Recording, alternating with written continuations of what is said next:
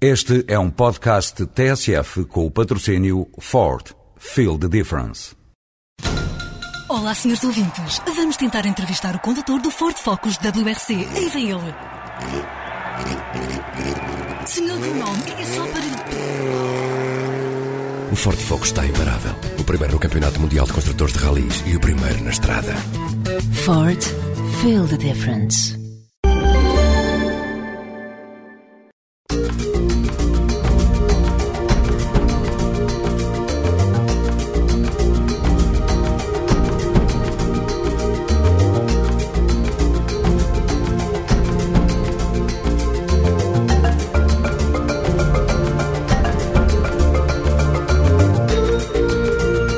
Gente como nós, uma janela aberta para a multiculturalidade e a riqueza social do universo imigrante em Portugal. Gente como nós é uma parceria entre o ACIM, o Alto Comissariado para a Imigração e Minorias Étnicas e a TSF. Na emissão desta semana, damos atenção especial a projetos de ensino vocacionados para o acolhimento e a integração.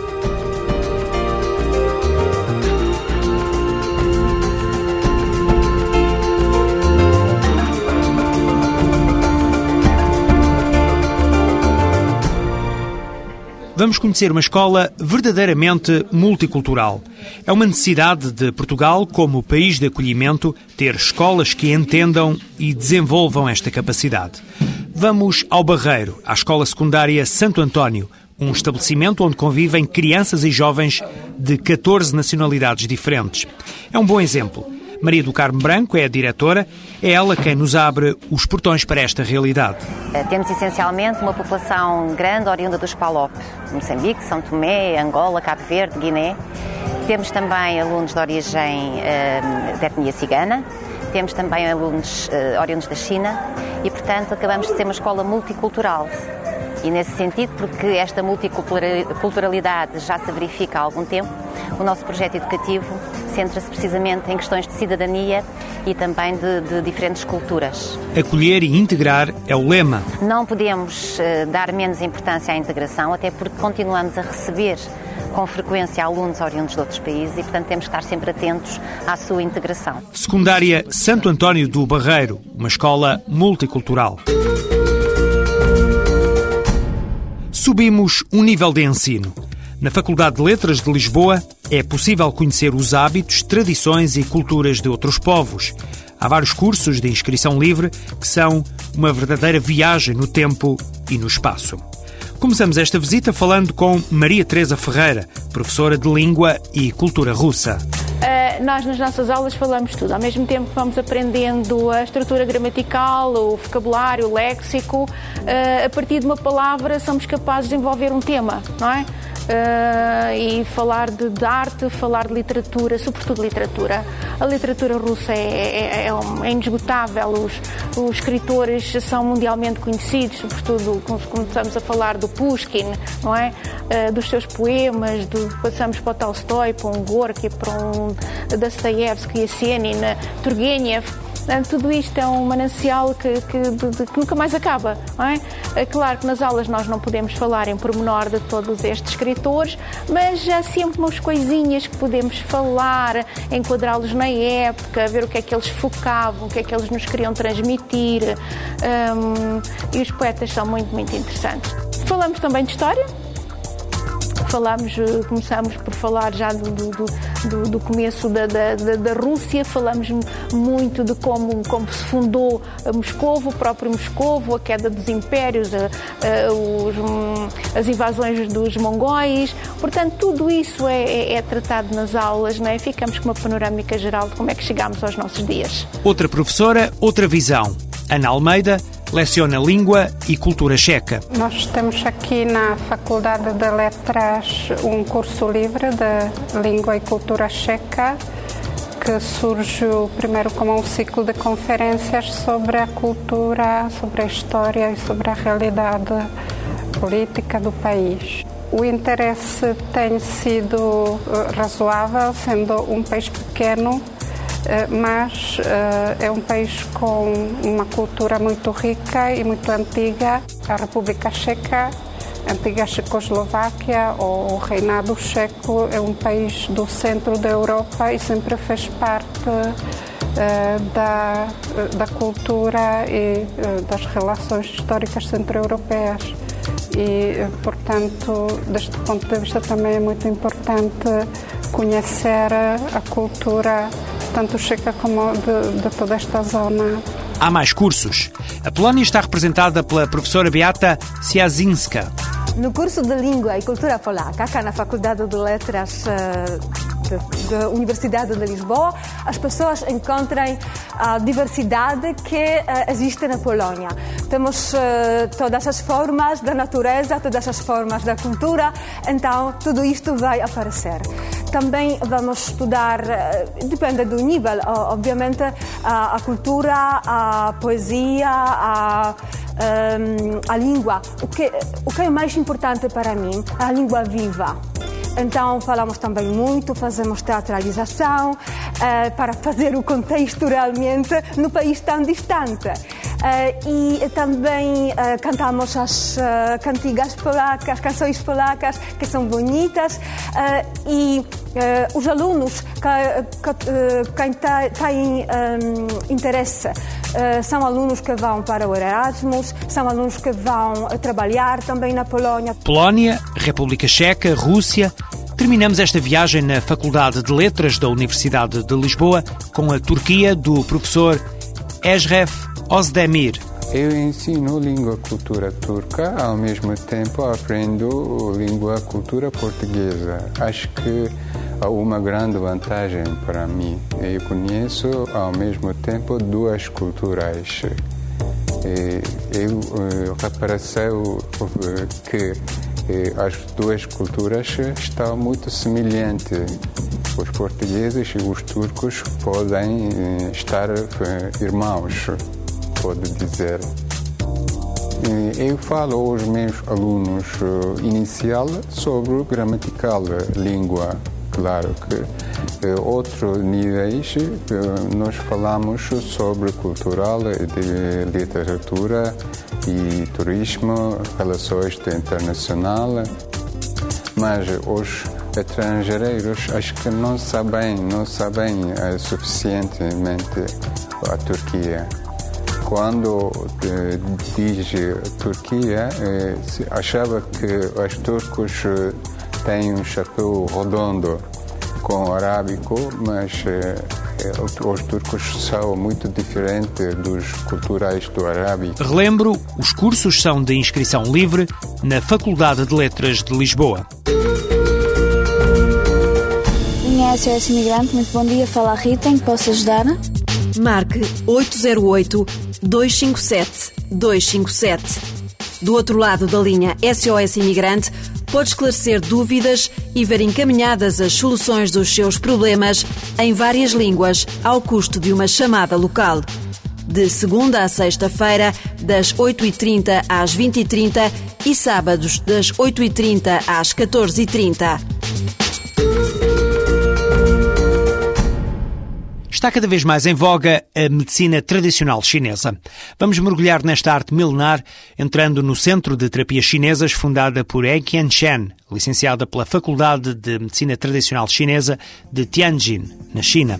Além da medicina, o centro ocupa-se também da beleza e do bem-estar dos clientes. O centro é de terapias chinesas, então praticamos todas as terapias de medicina chinesa. A medicina chinesa é como todos os medicina, não é? Tem o seu tiro básico, tem o seu diagnóstico, e depois do diagnóstico precisa de tratamento. É o, o que é que nós chamamos de terapias, não é? As terapias nós fazemos é da acupuntura, o tuiná, tuiná infantil, mosprostão, a fitoterapia, e ventosa, coachá e uh, reflexologia, uh, acupuntura auricular, acupuntura craniana, entre estas é. Centro de Cinesa existe para a clínica e para a escola. Na escola, por exemplo, tem aulas de acupuntura, aulas de, de tuiná, tuiná infantil, Aliás, quase todas as terapias nós fazemos de, de medicina chinesa. É difícil dizer que somos estrangeiros, né? não, nunca, nunca sabe, mas por pouco tempo não ia mudar. Aliás, a minha filha nasce aqui, estudei aqui. Eh, em pouco tempo não íamos mudar e, e eu, eu sendo útil aqui, porque eu acho que a pessoa também precisa sentir em todos os níveis realizado, não é? Que eu sendo útil aqui e, e sendo bem aceitada aqui, por isso não temos plano, pelo menos, de mudar. Wang Chen pensa assim hoje, mas quando chegou foi diferente. Pensava, bem, um ano, não é? Que ainda, ainda guardou lugar no, no hospital na China. Entretanto, e um mês depois eu começo a pensar, bom, fiquei em casa, também não estava habituado, começo a trabalhar.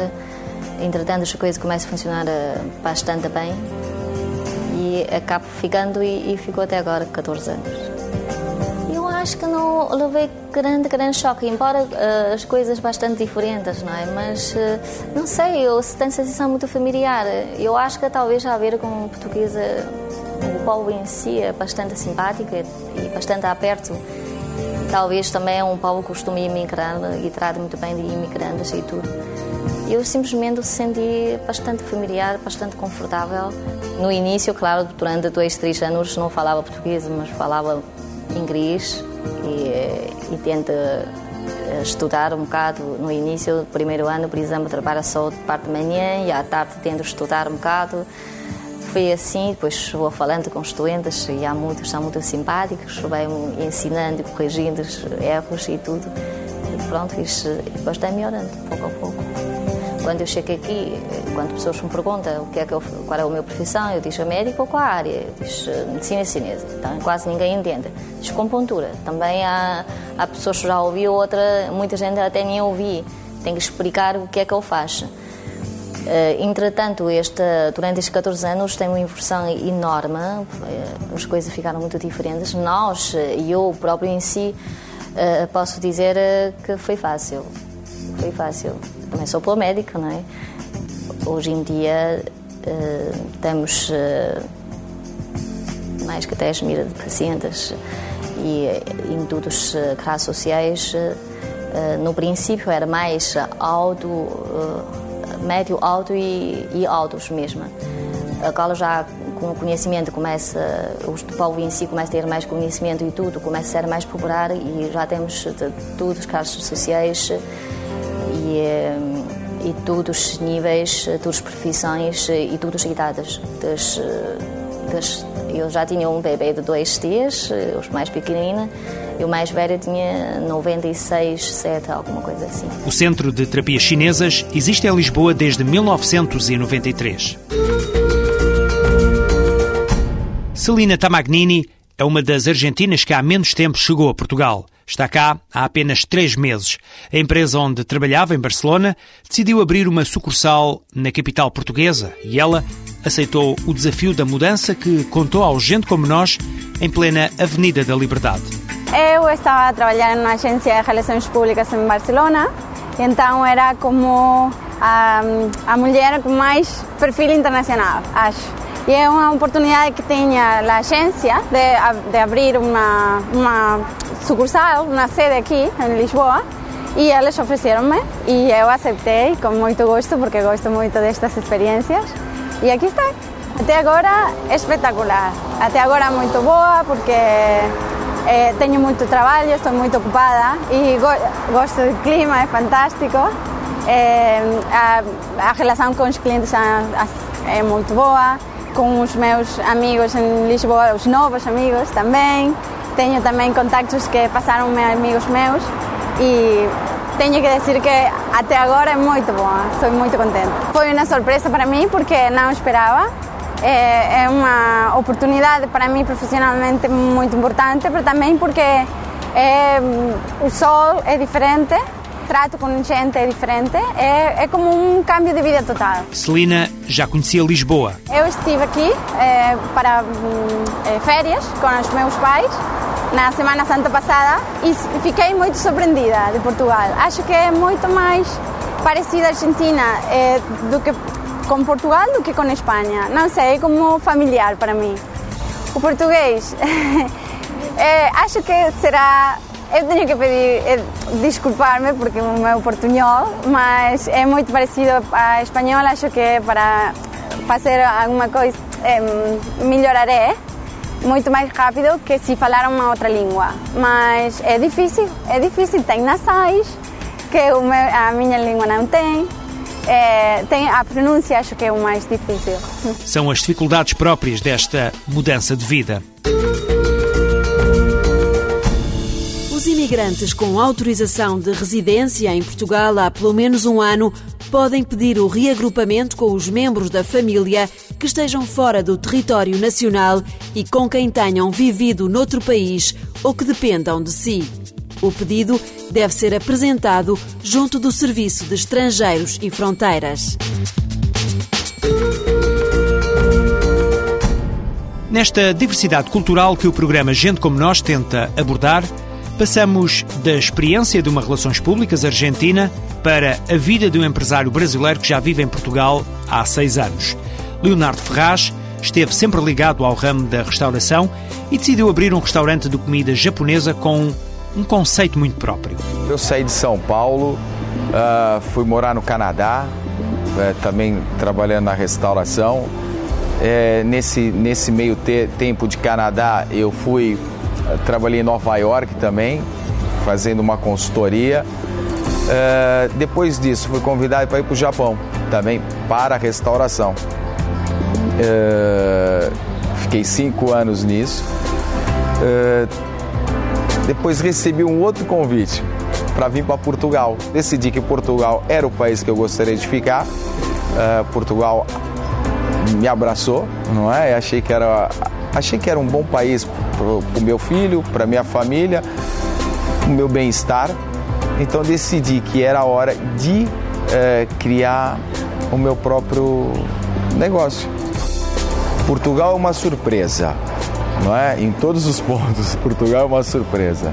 É, Portugal é uma surpresa na carência de bom serviço, Portugal é uma surpresa é, na carência de formação, Portugal é uma surpresa na carência de informação, mas Portugal é, é um bom ponto para quem quer diferenciar as pessoas que procuram diferenciação, não é? que querem qualidade, que querem é, ter um lugar uh, onde possam se fidelizar.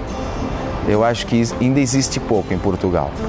O nosso restaurante é um restaurante de fusão, há de ter a importância do que é fusão e alteração. Não é? O nosso é mesmo fusão pura. A fusão, é, quer dizer, ela não perde a essência. Não é?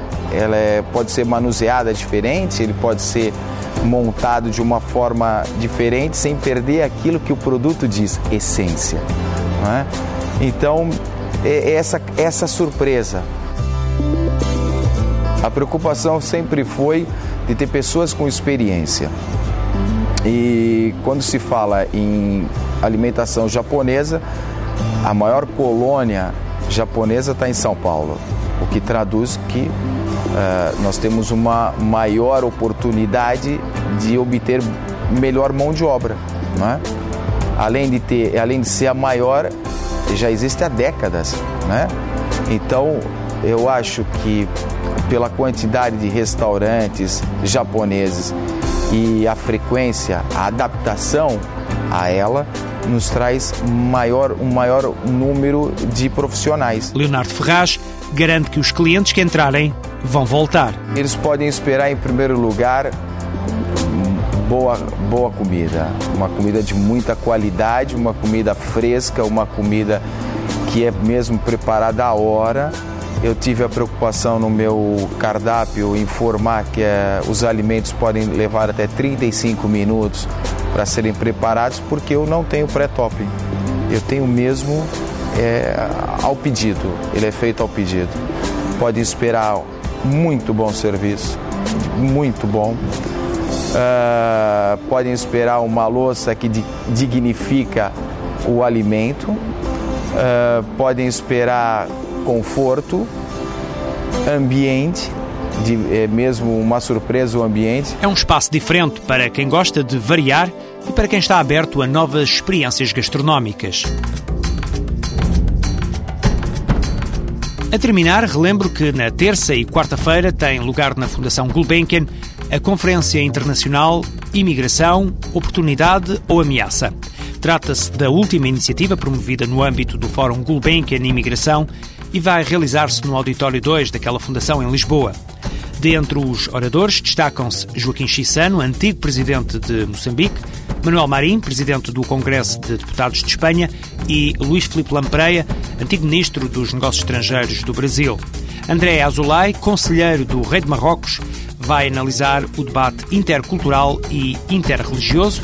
Haverá também três escritores e ensaístas, sendo dois portugueses e um cabo-verdiano, Eduardo Lourenço, Jacinto Lucas Pires e Germano Almeida. Eles vão dar uma visão das componentes culturais envolvidas neste encontro. O objetivo desta conferência é dar a palavra a personalidades nacionais e internacionais que nos tragam uma visão própria acerca da imigração. Esta visão pretende ser tanto do ponto de partida dos países de origem, como a visão dos países de destino, com testemunhos e experiências de várias décadas. Chega agora ao fim esta emissão de Gente Como Nós. Para uma sugestão ou uma crítica, pode sempre utilizar o endereço eletrónico gentecomonós.pgm ou pgm.pt.